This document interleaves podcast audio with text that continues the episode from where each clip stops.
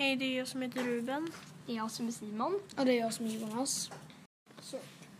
Karl XII kallas ibland för Pfalz Zweibrücken. Han föddes på Stockholms slott den 17 juni 1682 och var son till Karl XI och Ulrika Eleonora, Eleonora av Danmark. Karl den XII talade många språk. Bland annat så talade han svenska, tyska, latin och franska. Språken han inte var lika bra på, men fortfarande talade, var italienska, finska och turkiska. Juli 1693 dog hans mor Ulrika. Bara fem år och fyra månader senare dog hans pappa Karl den XI. April 1697. Den dagen blev Karl XII kung. Och han var bara 14 år.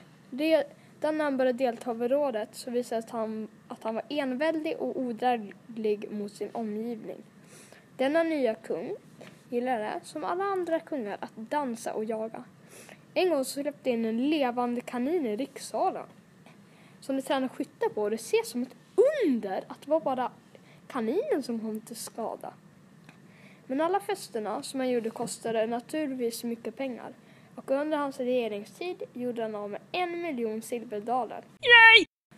Karl kallas även för soldatkungen för att han ägnade sitt liv åt krig och gifte sig aldrig. Sedan så började det stora nordiska kriget. Danmark, Polen och Ryssland gjorde för, förklarade krig mot Sverige. Karl XII krigade i nästan hela sitt liv. Han förde försvarskrig mot Ryssland. Och eh, när han skulle gå ut i krig redan nästan hela tiden på sina språngklippor. Han, också, han, också, han hade också hundar. 1700 lämnade han Stockholm.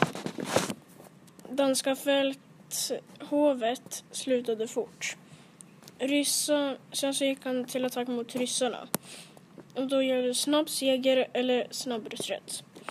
1700 gick det till attack. Ryssarna 35 000 svenskarna 10 000. 900 svenskar döda. Ryssar 8 000 döda. Eh, nu så hade Sverige och Karl XII blivit känd över hela Europa. Sen så gick de till krig mot Polen i sex år. Sen så krigade de igen mot Ryssland och nu har de förstärkt sitt försvar men ryssarna de drog tillbaka. Det var den kallaste vintern och många dog i kylan och svält och sjukdomar. Klockan fyra på morgonen började kriget. 9000 döda svenskar. Det var det största nederlaget. Och tusen flydde därifrån, men de flesta blev fångar. Kungen flydde till Turkiet och hemma i Sverige kom pesten. 100 000 Svenskar död. Turkiet satte eld på kungahuset. Men sen kom kungen tillbaka efter 15 år. 15 år var pest, sjukdomar och fattigdom. Ulrika Eleonora var beredd på sista anfallet. När Karl var tillbaka i Sverige hade han bestämt sig för att erövra Norge. På vägen till Norge dog över 3000 soldater i kyla.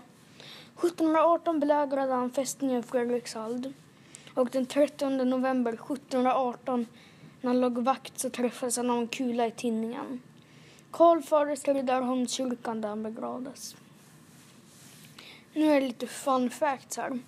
1685 så kom kaffe till Sverige. År 1687 så publicerade Isaac Newton sin gravitationslag. År 1690 kom kakao och choklad till Sverige. År 1691 drabbas Sverige av missväxt och år 1693 dör drottning Eleonora, 36 år gammal.